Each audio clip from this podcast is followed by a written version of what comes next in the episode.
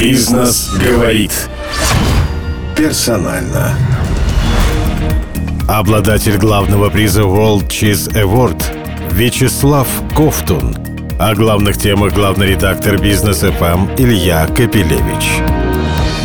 Сейчас кругом разговоры о подорожании продуктов. У нашего героя цены на сыр за прошедшие годы не изменились ни на копейку, несмотря на сырный «Оскар». А еще о том, как в Подмосковье фермер может получить землю практически бесплатно. Но что нужно для этого сделать? Фермер и сыровар Вячеслав Ковтун. Персонально. Только на бизнес ФМ. Здравствуйте, наш гость сегодня Вячеслав Ковтун, подмосковный сыровар и фермер, обладатель сырного «Оскара». Один из его сыров, как я понял, к его абсолютному удивлению, э, взял главный приз в 2019 году на э, World Cheese Awards в Италии, в Бергамо. Да, да, все верно. Вы Было там были? Нет, я там не был. Мы группой сыроваров из России туда отправили сыры свои, ну, потому что это ну, закрытое мероприятие, туда никого не пускают там регистрируешься, все как положено, а отправляешь образцы сыров, и заключение тебе уже обратно. Поэтому там со всех стран мира, чтобы вы понимали, там где-то 6 тысяч наименований Образцов сыров, да? да, где-то 60 стран участвовало. Ну, то есть это очень... Но это является единственным таким огромным фестивалем мирового уровня. Ну, как Олимпиада. Что это вам дало, раз это такая Олимпиада, Оскар называют, я вот в прессе читал, обладатель сырного Оскара? Ну, в первую очередь, конечно, самоуверенности, ну, бешеный, это немаловажный фактор. А во-вторых, конечно, внимание, пресса, реклама. Ну, а конкретно? Ну, конкретно после этого мы стали хоть немного зарабатывать. А до этого нет? А до этого все как-то тяжело шло. А, ну, тогда расскажите вкратце, сколько лет шло тяжело и на какие деньги? Э, вкратце, я всю жизнь проработал строителем. У меня была небольшая своя компания. Мы в основном занимались это устройствами крыш. Крыш, кровли. И после очередного кризиса, ну, как-то стало не получаться. Очередное подорожание евро.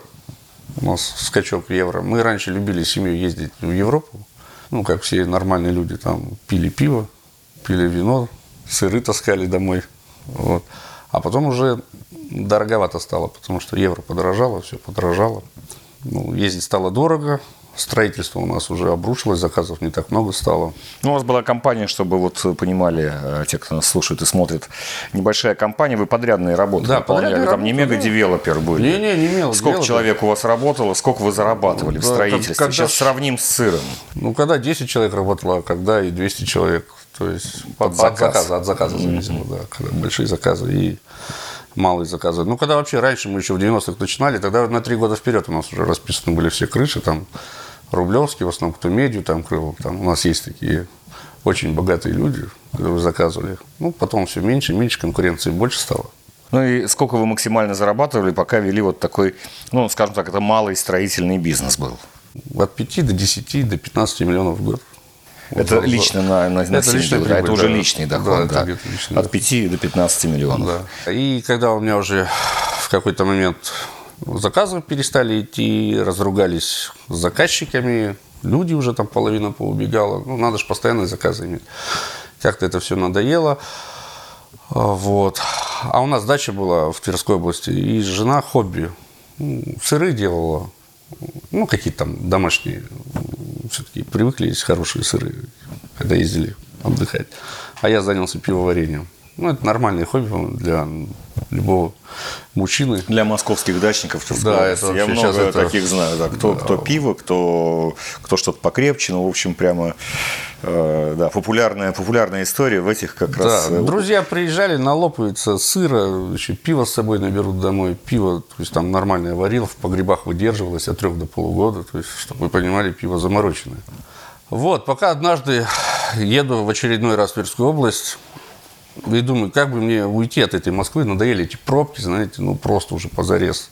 Сами знаете, два часа в одну сторону, два часа в другую. Что-то, думаю, надо менять в жизни.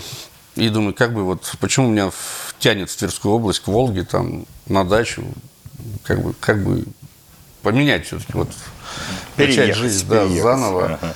А супруга тут как раз Олег Сирота, еще известный, он тогда там только начинал, так он блогер такой был, с козой там, бегал везде, там, ну, пытался сыроварню построить, говорил, я построю.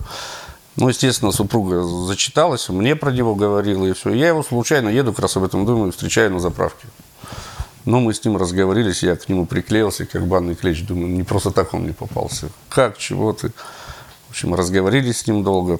Он мне дал визитку, вследствие чего эту визитку передал своей супруге. Говорю, вот, на встретил твоего там кумира сырного. Вот, и пошло-поехало. Она ему позвонила, он как раз проводил первый Истринский фестиваль. Она повезла сыры с белой плесенью камамберы. Вот я как раз привез Это в угостить. домашних условиях еще. Да, да, да, да, все это вообще просто какие-то домашние блюда. Ну, сыры я имею в виду.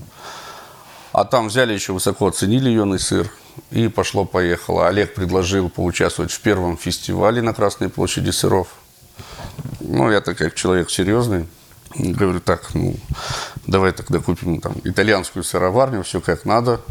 Там, где я пиво варил, комнату, она ее забрала сразу же, все уже сыроварня. То есть, ну, такой Да, дач- жена отжала, знаете, как да, это? дачная отжала, Да. отжала пивоварню, превратила в сыроварню Да, на да, да. даче, И там уже пиво нельзя И с варить. этим уже на Красную площадь. Да, и уже сыров наварили на Красную площадь, притом она только родила третьего ребенка у меня, и пришлось мне на этой Красной площади стоять, а я в жизни за прилавком не стоял, не знал, что это такое вообще. Вот. У меня прораб приехал, говорит, ты что шарахнулся? Я говорю, нет, ты сейчас тут постоишь, а я, говорю, на объект поеду.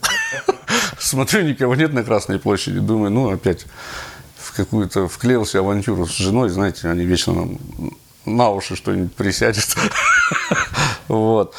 Дождь пошел, я говорю, нет, ты, говорю, езжай по объектам, говорю, я сейчас тут еще пару часов, и, говорю, все равно этот сыр весь испортится, все испортится, и, говорю, вообще это была глупая какая-то идея.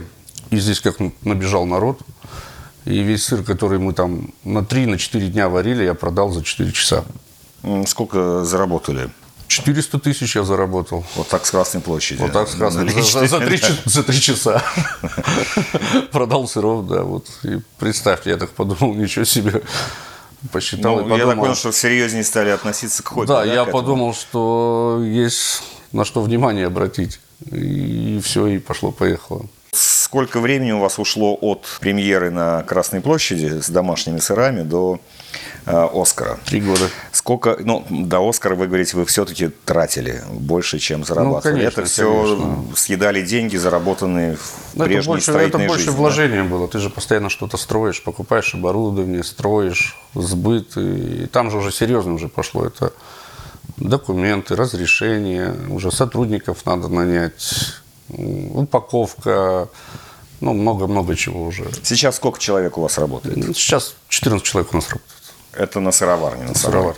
Ну, я прочитал, что как и другие сыровары успешные, а вы, конечно, успешные, наверное, благодаря жене, ее рецепты, которые... Вы знаете, я даже не знал, что у нее вот, вот есть вот это вот сырное что-то, она просто с головой, знаете, вот я говорю, вот как сумасшедшая женщина, которая вот в заклеп занимается этим, везде ездит, учится, постоянно с утра до ночи, ну, в сыроварне. Ей это очень нравится.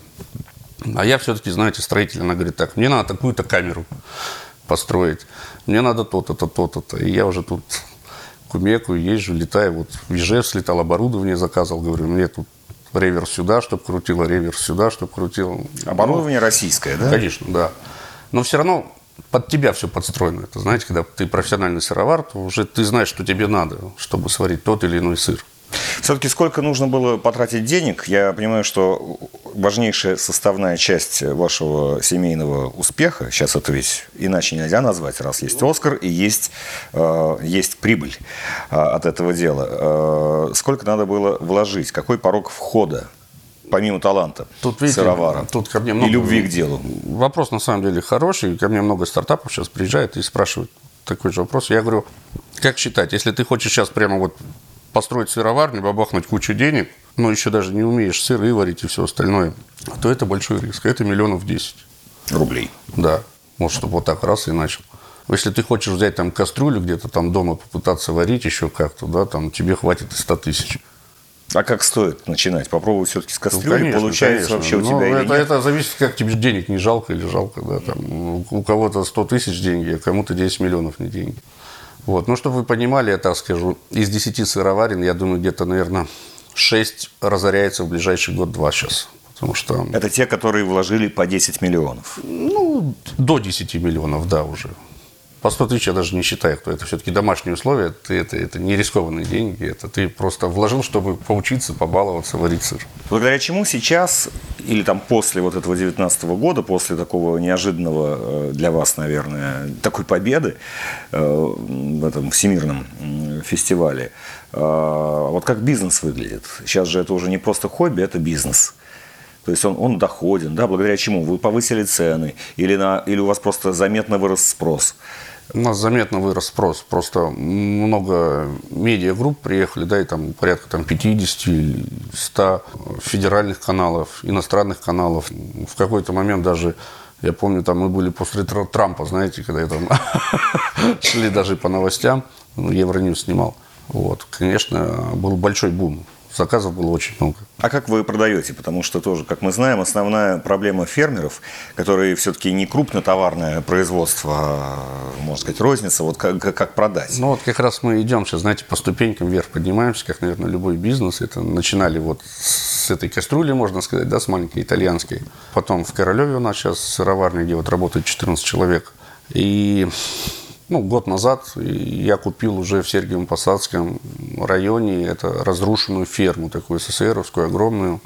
Там 30 гектаров земли у нас и порядка 5000 квадратных метров зданий и сооружений, ну, разваленных, которые мы сейчас восстанавливаем. И будет там и сыроварня. СССРовская ферма, вы имеете да. в виду, конечно, это ну, там, ну, коровы, да, или козы, ну, в общем, для там скота. ничего нет, там вообще свалка была. Свалка, огромная свалка, потому что она разрушена была. Это я там нашел, что она где-то 58 -го года была постройки. Потом она, наверное, в 90-е это все разрушено, и все в ужасном состоянии. Но у нас в России много таких ферм в ужасном состоянии брошенных. Брошенных. Ну, особенно брошенных, в центральной да. России, вокруг больших городов. К сожалению, да, я много искал. Ну, хозяина невозможно найти, или кому принадлежит ферма, что-то выкупить. А вот здесь вот повезло. Бизнес говорит персонально.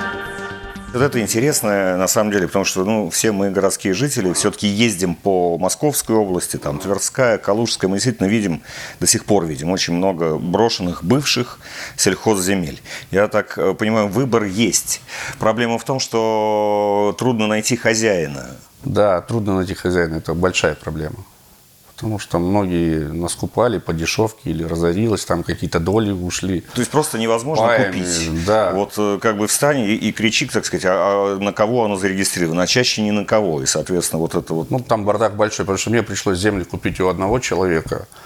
Здания, которые находились на этих землях, принадлежат вообще другому человеку.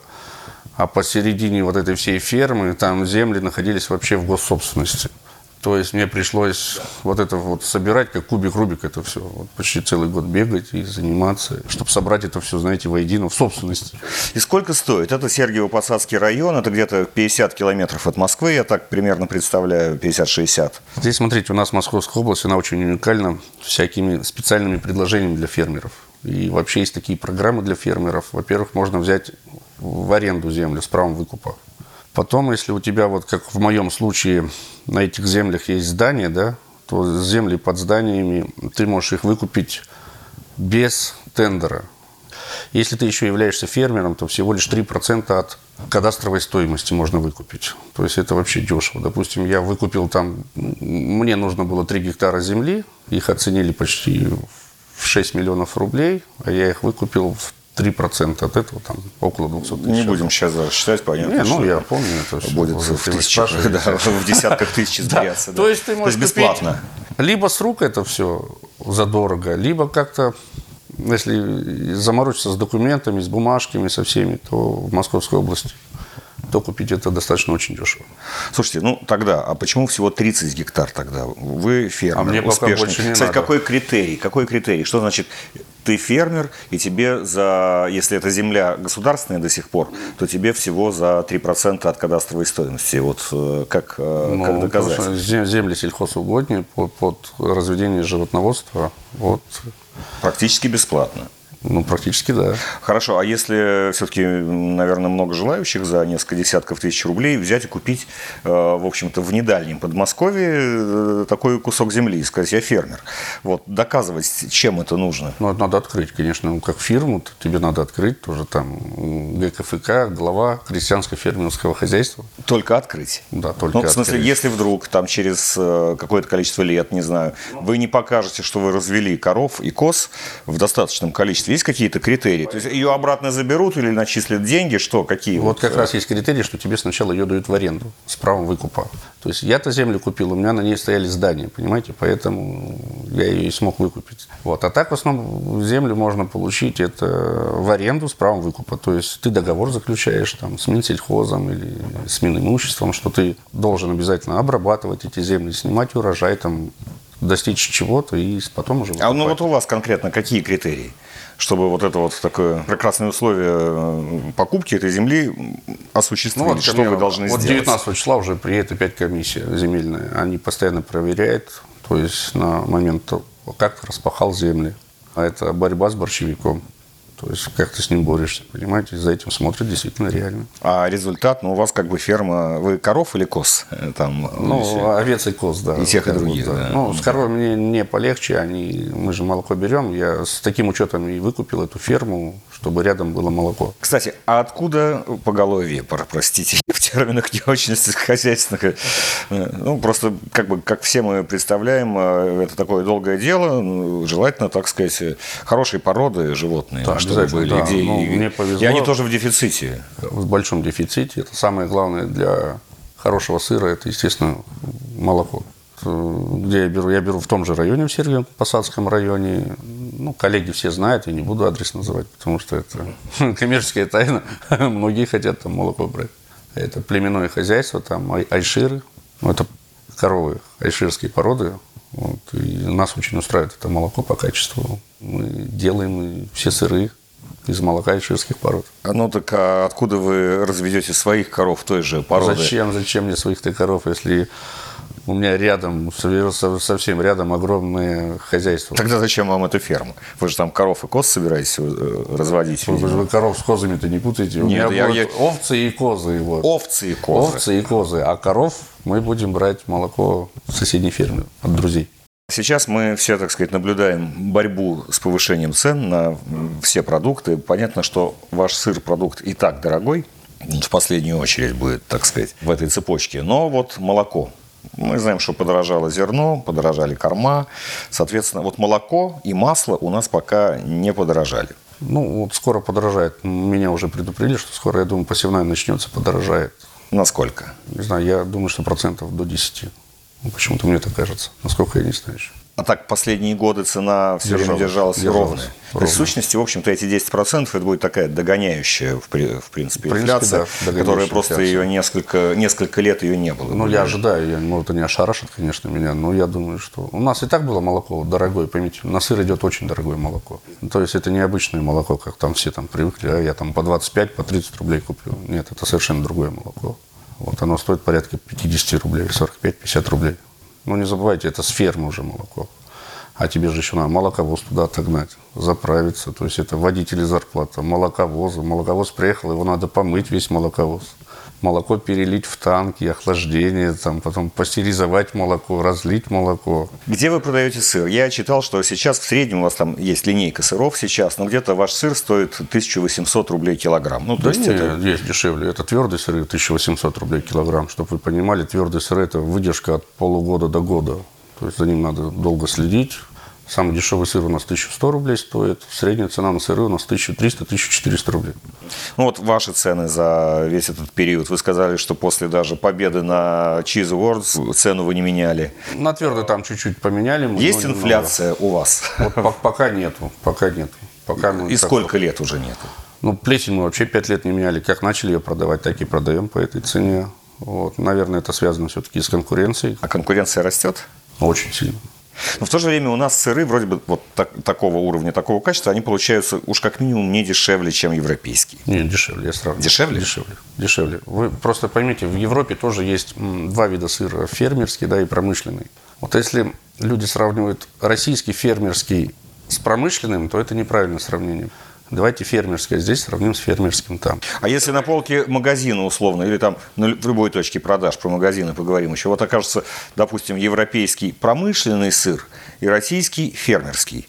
Какой, как вы думаете, по качеству выберет потребитель, по цене и качеству? Ну, поймите, вот есть машины бизнес-класса, да, есть обычные. Вот как об этом говорить? Потребитель что выберет? Ладу, я не знаю, или Мерседес S-класс? Э, речь о том, что промышленный сыр из Европы, который в больших э, товарных партиях э, производится, он все равно довольно высокого качества. И вполне, может быть, может конкурировать с нашим фермерским. А стоит дешевле при этом. Так или нет? Это как вы сами оцениваете? Или, или нет возможности сейчас попробовать и сравнить какую-нибудь итальянскую там Не хочу сравнивать. Давайте сравнивать все-таки промышленный сыр в Европе с промышленным сыром нашим. Да, вон зайдите в обычные магазины, они будут стоить там, в пять раз дешевле, чем у них промышленные сыры. А если фермерские там и там, то одинаковая цена будет, даже может процентов на 20 у нас будет дешевле. Вот. Но для фермеров у нас сейчас многое делается, а в Европе, конечно, там изначально это все уже заложено, уже поколениями предков, чтобы у них там много дотаций, все, все, и все, и все там, и кредиты для фермеров, и все сделано. Ну, вы говорите, много делается. Мы действительно, вот даже из вашего рассказа понимаем, что, в общем-то, очень хорошие условия. Во-первых, рядом с Москвой, ну, рядом с каким еще мегаполисом в Европе до сих пор есть свободные сельхозземли. Да, да, Это да. просто... Во-вторых, эти сельхозземли можно получить почти бесплатно. Ну, вот еще, я думаю, еще годики их не будет. Главное найти, так сказать, их концы. не будет. Да, не будет, да, то есть э, Очень поток... сильно разбирает, да, сейчас разбирают фермерское и... движение огромное идет, да в, вокруг Москвы. Да, с бешеной скоростью. Значит, это вот э, для тех, кто еще думает об этом, э, кто еще последний, чешется, последний да, год. Кто еще чешется, надо уже... Да, главная проблема э, хватает. найти концы документов на эти заброшенные да. земельные Но участки. имейте в виду, что... Переплелись, заблудились через приватизации, брошены, людей нет, которые там, наверное, приватизировали это, может быть, еще там в 94 году, и все, с тех пор их не найти. Ну, сейчас, видите, как Минсельхоз очень много делает на Московской области на эту тему как раз. Опять же, если ты купишь земли, но не будешь ты их обрабатывать, они будут изымать. большой груз. Да, их и изымать их будут, и штрафовать огромные штрафы. А опыт такой есть, чтобы изъяли уже? чтобы, как сказать, мы понимали, что эти земли могут обратно возвращаться. Я думаю, что сказать. есть уже очень много судебных прецедентов, да, и изымают сейчас уже сильно за этим следят. То есть, в принципе, фермерам сейчас в Подмосковье, ну и в окружающих областях, это все, так сказать, большое Подмосковье, быть очень хорошо, да? Я так бы сказал, если ты действительно хочешь стать фермером и перерабатывать, и все, то надо покупать земли и этим заниматься. Но этим надо уходить с головой. То есть, если ты хочешь купить землю, как застолбить, знаете, ничего с ней не делать, а там как бы, на черный день или еще что-то, так не прокатит. Бизнес говорит персонально. Интересно, а как вот вы отправляли сыр в Европу? Потому что все, кто ездил в Европу, прекрасно знают, что привезти сыр в Европу нельзя. И не только сыр. ни, ни мясо, ни, ни, ни масло, ни молоко. Не дай бог, ни в какой, ни в ручной вкладе, ни в багаже, ни, ни в посылке. Это был настоящий трэш. Потому что надо столько документов оформить. Ну, даже до, до того доходило, что сами там санитарные наши инспекции какие-то, они не знали даже, какие документы надо заполнять. На ну вот и а как, это вы в посольство Италии ездили? Где вы? Не, мы все здесь, здесь, здесь у нас, через таможню, нашу таможню, их там а сколько вы, туда, сколько вы туда отправляли в килограммах? Вы поймите, там участие стоило, по-моему, 80 евро, что ли, за каждый вид сыра. А, чтобы вы понимали, там такие акулы, как пармезаны, грюйеры, это, ну, там миллиардные обороты у них. Ну, они для, чтобы евро участвовать в этих как сказать, соревнованиях, да, они даже специальные сорта сыра там делают, отдельная вообще тема. Я-то сразу сказал, мне никуда не надо ничего отправлять супругу там. Мы приехали в магазин, отрезали кусок сыра, и все, и отправили. Мы отправили три образца всего, из которых один выстрелил. И повезло, что, потому что я уже много раз срывался ну, с этими документами, думал, уже ничего не получится. Просто там человек сидел, который у нас уже там на таможне, везде просто там звонили там отовсюду, там, подключил министров, там, там всех сидели, звонили. Результат большого числа, количества человек. Ну, хорошо, что у нас вертикаль власти хорошо работает. Если что-то не получается. А без ну, нее простому человеку не прорваться, да? Не, ну сейчас легче Надо уже. все-таки Все-таки это уже прошло там 2-3 года, и сейчас уже все легче и легче. Потому что мы же недавно все это у нас началось, это движение, в принципе, Откуда у, вас, 5 лет назад. откуда у вас столько знакомых? Еще с тех пор, как крыши делали? Нет, остались? знакомых, нет, нет, нет, это совершенно другие знакомые, потому что крыши делаешь, это строительные всякие, а здесь сельскохозяйственные. Нет, знакомые появились оттуда, потому что у нас сыры многие покупают себе, кушают. Это А, нормальные человеческие отношения, да, покупают. Ну, теперь вот самый, как бы, наверное, главный вопрос э, такой фермерский, это как продавать, потому что большие торговые сети, ну, вы не сходитесь с ними в объемах, в, э, В качестве, сроках хранения, в качестве, сходимся, в массовости, вы не их э, клиент. Вот, мы к этому вот шли очень долго, потому что мы начинали делать три вида сыра плесень, создавали их сначала там в рестораны, какие-то ярмарки, фестивали, пытались открыться, а, ну, открылись там на точках, на Даниловских тоже это все не заработало у нас, пока мы не открыли вот сыроварню за Нет, на Красной площади хорошо продавалось, но Ну, там она же раз в год да. идет, да, раз в году и пандемия, то есть ты не можешь на нее большие ставки-то делать на этот фестиваль. И когда мы открыли сыроварню уже в городе Королев, потихоньку, потихоньку вот, мы стали очень популярны, и сейчас все сыры, которые мы варим, в принципе, они там не продаются. У нас процентов 20, наверное, клиентов из Москвы приезжает, остальные все Подмосковья и ближлежащие. То есть просто вот, э, ну, слава богу, Королев, он э, от МКАДа сразу Ну, да, начинается. да, То есть любители просто ездят и там Ездят либо покупают. сами, либо у нас интернет-заказы, мы постоянно возим, возим, возим. Вот этот период, когда интернет-доставка вообще выросла просто на порядке и в разы, она вообще изменила для фермеров? Если вы Не не, у всех. вдалеке находитесь, если вы находитесь не вдалеке от мегаполиса. Давайте где- я вам так отвечу. Вот производство сыра – это все-таки, наверное, 50, а может и 40 процентов удачи, ну, счастья твоего, да? Это как две рельсы. Вот поезд не может идти по одной рельсе, поэтому ты должен и произвести вкусный сыр, и продать его. Вот надо вот этот соблюдать коктейль, понимаете, удачи такой. Вот. Поэтому вот Ворчис и Ворск, вот эта награда, да, которая к нам была много прессы приехало, и мы стали очень популярны, и оно дало нам шанс, что вот мы стали зарабатывать, потому что мы сейчас продаем все, что делаем, продаем у себя в магазине. Нам не надо искать несбыты посторонние или еще что-то. Но, тем не менее, мы строим сейчас большую сыроварню в Сергиевом Посадском районе. Ну, хотим увеличить производство этого сыра. Ну, посмотрим, что из этого получится. А с увеличением там качество и цена, э, они будут меняться? Это, скажем так, от фермерского к промышленному. Вы сами думаете, что Да вы придете именно к промышленному? Все то же самое, просто в пять раз больше. Те же котлы, те же формы, те же пресса просто. И это какой объем в месяц Ну, будет? если знаю, в день 5 тонн. Молока Ну, в месяц переработки. 150, очевидно. Ну, в выходные же дни еще, наверное, надо убрать. Ну, посмотрим, как пойдет. Были какие-то моменты у вас до того, как, как вот такая огромная удача пришла, что вы думали, что просто вот останетесь без денег? Ну, Да, что я так было. понимаю, что до этого момента все-таки это, слава богу, у вас были какие-то накопления. Так понимаю, вот только за счет собственных средств. Да, были Все это покупали. накоп- Пусть это не, и не огромные с точки Это зрения капитализма. деньги были, да, это были не последние деньги, плюс еще были какие-то активы, там машину я продал, там еще что-то. Были, были проблемы, это когда не получал сыр варить. Такое тоже бывает, это нормально, сыровары знают, это когда ты сварил очень много сыра, он испортился. Или у тебя заказ в ресторан или еще куда-то, ты сделал тоже сыр, а он испортился. А тут, конечно, берешься за голову и попадос конкретный. У меня даже с пещерным такая история была. Это ты варишь же сыр, да, вот представьте. Ну, пещерный, я поясню, Ну, это да, как раз да. тот сыр, который завоевал Да, золото. то есть у тебя же как бы погреба, да, где сыр хранится там целый год. Вот ты его варишь, варишь, варишь, варишь сыр. То есть все люди работают, молоко покупаешь, а у тебя через три месяца раз все головки повздувались. От чего не знаешь. И все, сыр не получился, что делать? То есть тут попасть очень легко можно конкретно. Это большие деньги. Поэтому такое часто бывало.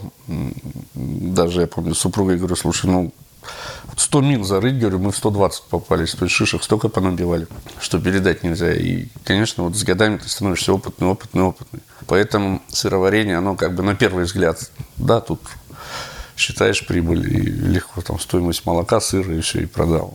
Нет, там очень много подводных камней. Поэтому в Европе-то у них это все из поколения в поколение передается. Там Все ошибки запомнены, да, уже. А здесь ты их собираешь еще путем своим. Ну, я закончу, знаете, чем? А, еще одним все-таки таким хозяйственным вопросом. То есть у вас впереди овцы и... А, то есть то, чем вы... Овцы и козы. То, чем вы никогда в жизни не занимались. Сейчас вы туда инвестируете, да, тоже без кредита, да, на, на, заработанные деньги. Ну, кредит, наверное, будем брать, так как уже сложились отношения с Россельхозбанком. У нас на хорошем счету у них. Посмотрим, как бы. Может, будем у них брать кредит все-таки. Потому что инвестиции большие уже, и сами мы не потянем. Вот, а вот это, да, потому что это вот все, что у вас было до сих пор, это просто семейное такое ремесленное хозяйство, просто ну, очень, сейчас очень есть, выстрелило. работает, да. да. Не, но сейчас следующий этап, когда вы берете уже все-таки большую землю и будете разводить скот. Вот здесь э, сколько денег сколько денег на кону для того, чтобы... Ну, давайте сразу земля скажу. досталась почти, у меня, земля почти бесплатно. У меня немножечко другой взгляд, все-таки более европейский, да, не надо придумывать колесо, да, его уже придумали. То есть что делается в Европе? В Европе в основном многое делают кооперативом, да, вот, допустим, у вас коровы, у меня сыроварни, а вот у человека магазин, да, то есть и мы в кооперативе в этом много лет работаем. То есть я у вас покупаю молоко, делаю сыр, наш коллега его продает. Я считаю, что каждый должен все-таки своим делом заниматься, у кого это лучше получается. Если человек там занимался коровами 60 лет, он там понимает все это, как разводить его, доить его, кормить. Там очень много всего. Вот. Поэтому это лучше ему этим заниматься. Если я знаю, как сыр варить, то я буду сыры варить. Если человек знает, как продавать, то все это в одном флаконе увязать это очень тяжело. Ну и все-таки, все-таки, все-таки вы перешли вот в как и многие ну, успешные мне, сыровары, наверное, они все-таки все начинают разводить э, свой скот. Ну, не все. Ну, почему? Не все. Они начинают... Не все, ну, да, как бы... Ну, вот есть же, как бы, овечье молоко, его вообще тяжело где-то купить или достать. Ну, допустим, корова 20-30 литров молока дает, а овца тебе даст там ну, 300-500 там, литров молока в сутки. Представьте, да, то есть где ты его купишь. Поэтому, конечно, лучше своих овец держать и делать какие-то очень ну, дорогие, классные сыры. То есть вы здесь исходите просто из необходимости, а не да, потому, что вы, так сказать, предпринимательски так видите, как расширение. Да, Это есть, тут вы как технолог просто. Да, да, с коровами не хочется заморачиваться. И зачем, если есть сосед рядом, который профессионально это делает. А вот с козами, с овцами... По необходимости. По необходимости, да, заморочимся обязательно. Да. Ну что, желаю вам Успеха и в этом тоже. Спасибо большое. Узнаем, чем все кончится. Через сколько лет овцы Ну, козы? давайте через два возьмем. Позовете меня в гости к себе через Желаем два года. вам эти два года два года успехов. Спасибо. Спасибо Вячеслав большое. Ковтун, обладатель сырного Оскара. сырного Оскара 2019 года. Бизнес говорит персонально.